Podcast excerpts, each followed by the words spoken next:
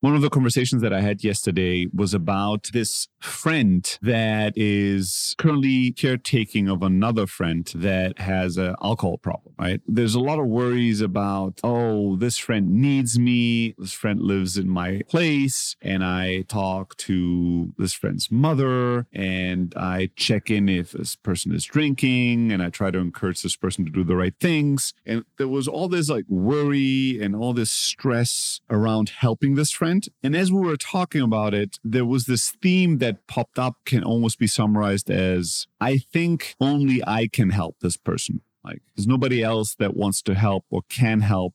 This person feels much better around me, is acting better around me, has their life better, is a bit healthier, eats better. So I need to do this. But then when I would challenge that notion, there was a lot of resistance on it, right? First, I challenge it because I ask, is this friend willing to change? Like, this friend knock on your door and say, today's the day and I need a helping hand, but I'm ready. The answer was no. This friend is still drinking, in hiding, and at no point has this friend ever said, now I'm ready to change. This friend is still on the bandwagon of, yeah, I want to change, but not really. I can't right now. Okay. Right? And you are there trying to force change upon the friend. That's usually not the way it works. Then, on top of that, you know, when I push back on the, is this really your role to force change upon this friend and to take on this monumental role of living this person's life now? Like, you're now going to live your life and this person's life, make the decisions for them, take care of them. Are you really ready to do that? Is that really what you should be doing? And there was a lot of pushback, right, on this, you know, but I love this person and I've known this person for decades and da-da-da and nobody else is around and I have to and da and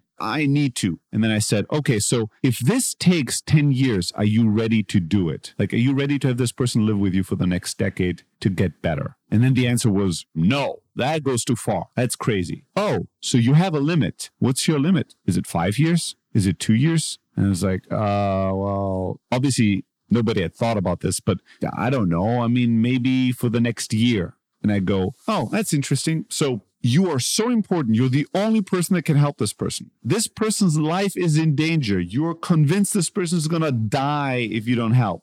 But you only have uh, twelve months. This is the extent of this. Does this person know that you're going to live their life, feed them, house them, decide for them, caretake for them, but in twelve months, you're going to cut it and then it's zero. Now you're going to be living their life. At some point, you're going to decide you don't have the patience anymore to do this. And then boom, now they're on the street again. Did you guys talk about this and make a pact? Oh, this is the amount of time I need. This is the amount of time I can give you. This is what we agreed on? Obviously, no. And then the most important question I felt in that conversation was, what is all of this giving you? You bringing this friend into your house with all these problems, with all this pain. This friend that doesn't want to change yet, you wanting to force the change upon them. What are you getting out of this? What thing does it give you that you really want right now in your life? And it's not being a good person, right? Maybe it's that. You want to have the feeling of that. But what is it? And what are you running away from through this drama, right? Yeah. There's something in your life that if there was a void, yeah. you would have to handle and deal with. Yeah. But you filled that void with the drama and pain and life of another human. And so now you're busy fixing this person's life. What is there that you're running away from, yep. that you're not fixing in your own life? And that theme, I think, is very common, but we're so unaware of this. When we run to solve other people's problems, to fight other people's fights, and we think this is because I am what? You know, a good brother, a good friend, a good Christian. I have to because I can't, but not. But it's like, you don't have to live somebody else's life. Maybe they're fine. Maybe you giving them a bed to sleep in, housing them and feeding them is bad for them. Maybe that is holding them back from change. Maybe they have to experience a certain pain in their life that you are, you know, giving them pain medications and you are withholding that pain from them. And that pain could be the blessing that transforms them. And you are the burden burden that doesn't allow that transformation to happen. Who the fuck makes you God to know what's good for other people? We don't barely know what's good for ourselves, but who makes us the person that has to go and save other humans, right? Where does that come from, that drive? Now, again, hopefully we all love ourselves enough that we want to extend that love to others as well. And we've all received love and help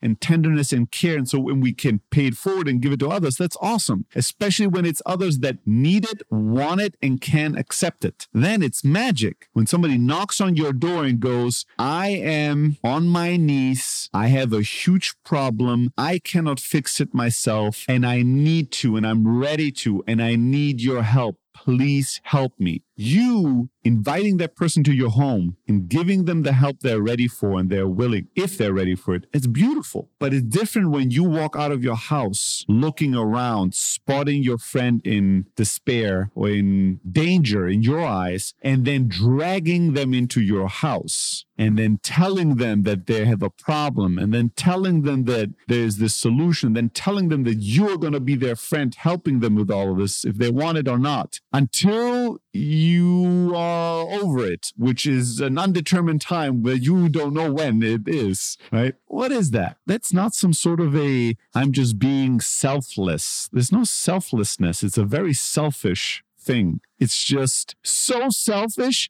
that we have to veil it in some fucked up narrative that makes us completely confused, believing we're the most selfless person ever. No. What are you running away from? What thing are you not willing to deal with in your own life that forced you to go out there and bring in another person into your yeah. home?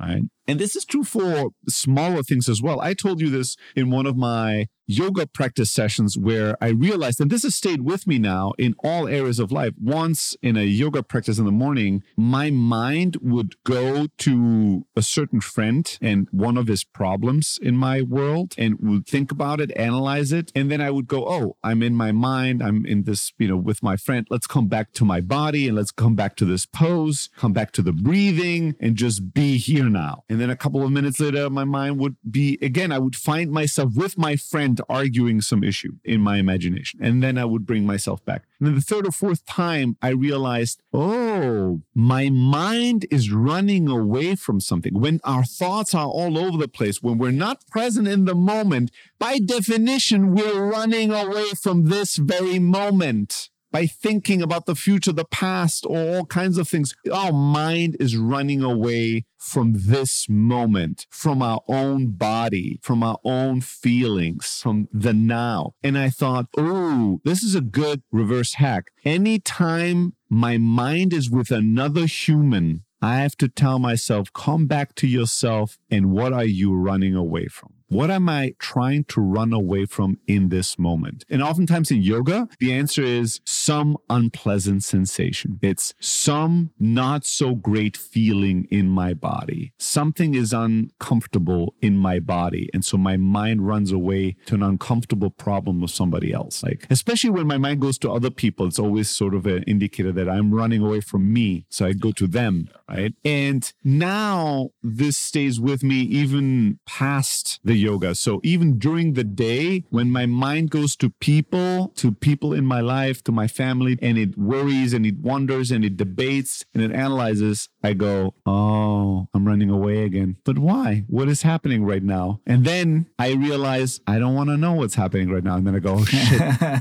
oh, shit. So it's true. Yep. So it is familiar. True. It's familiar. All right. We really don't want to be us right now in this moment. Huh. What do we do now? Can we dare to be or not? Right? To me, at least, and for me, it's always that, like running away from you. When you're occupied with other people's problems, trying to solve other people's lives, it's because you're running away from your life and your problems. This doesn't mean you shouldn't help. This doesn't mean you can't be thoughtful or that you should never consider others. This is not the same thing. Like, you can be incredibly loving, compassionate, and helpful and social. But when you sit there in your room and you're arguing with somebody else's life in your mind, what they should do, why they aren't the way they're supposed to, eh, that's not. And when you go and try to force your help upon somebody and convince them that it's right to take it. Yes. How many stories have we read and seen of people, let's say with addictions, because that's a really serious problem, that had so many people try to force their help upon them? This is the intervention. If you want it or not, this is happening. And then how many times did that intervention help? Almost never. These people go to these detox clinics and then they come out and they're like, oh, thank you so much for forcing me into this clinic. I feel much better. And like three weeks later, they're back on the street. And when they change, we all recognize this moment in their story where they're like, and that was the moment where I really wanted it, where I decided no more. I can't. I have to change. You cannot change another fucking human being. That's probably one of our biggest illusions. Like we can barely fucking change ourselves. You cannot make yourself do anything, right? What makes you think you can make other people completely change their behavior? Now, you might have been around when somebody changed, right? You might have said something and that person was ready to change and then they were confused and you were confused of who did the changing. They're like, oh my God, you said this thing and it changed my life. No, bitch. You were ready to change. You changed your life. I was just standing in front of you in that moment. I just happened to say something in that moment. And if it wasn't me, if you were really ready, which you have to if you truly changed, when you're ready, it doesn't matter. The teacher appears. It could have been me, or an hour later, it could have been somebody else on a YouTube channel, and uh, two hours later, it could have been a friend at a dinner. You would have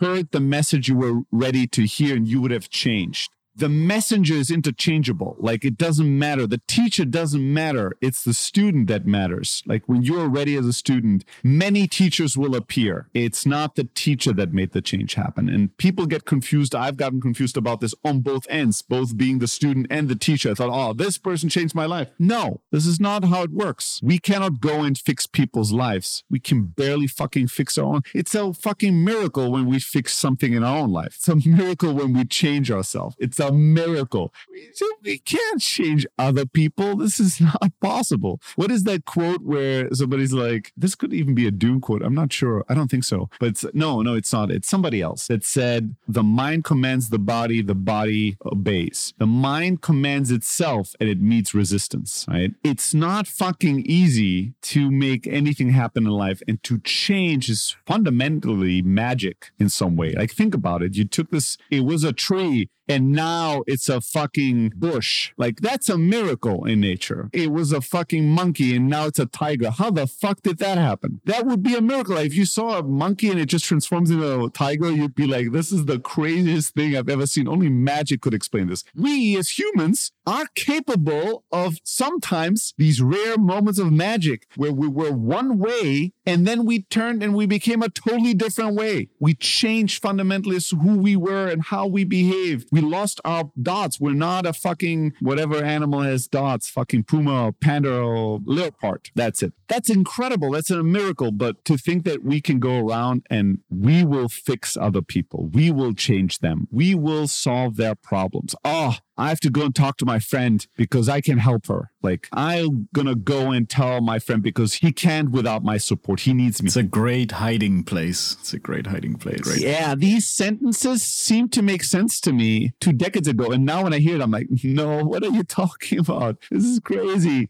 This person needs you and only you can make this change happen. I mean, again, this is part of the human experience. The complicated dances we invent, right, to fill life when we're not ready for the miracle of change, right? When we're not ready for the overwhelming awe of the truth, right? We're not ready to look in the mirror. We've invented whole worlds to not look into the mirror and see what's there. You know, just like everything bad, there's the good thing about this is incredible creative energy that humans will push upon the universe, you know, in order to run away from themselves. Like, we will colonize planets to not face ourselves. You know, we will do anything and everything to not face ourselves. Whenever we most vehemently think, I have to fix this person's problems, I have to change this person's life, that's when we're most confused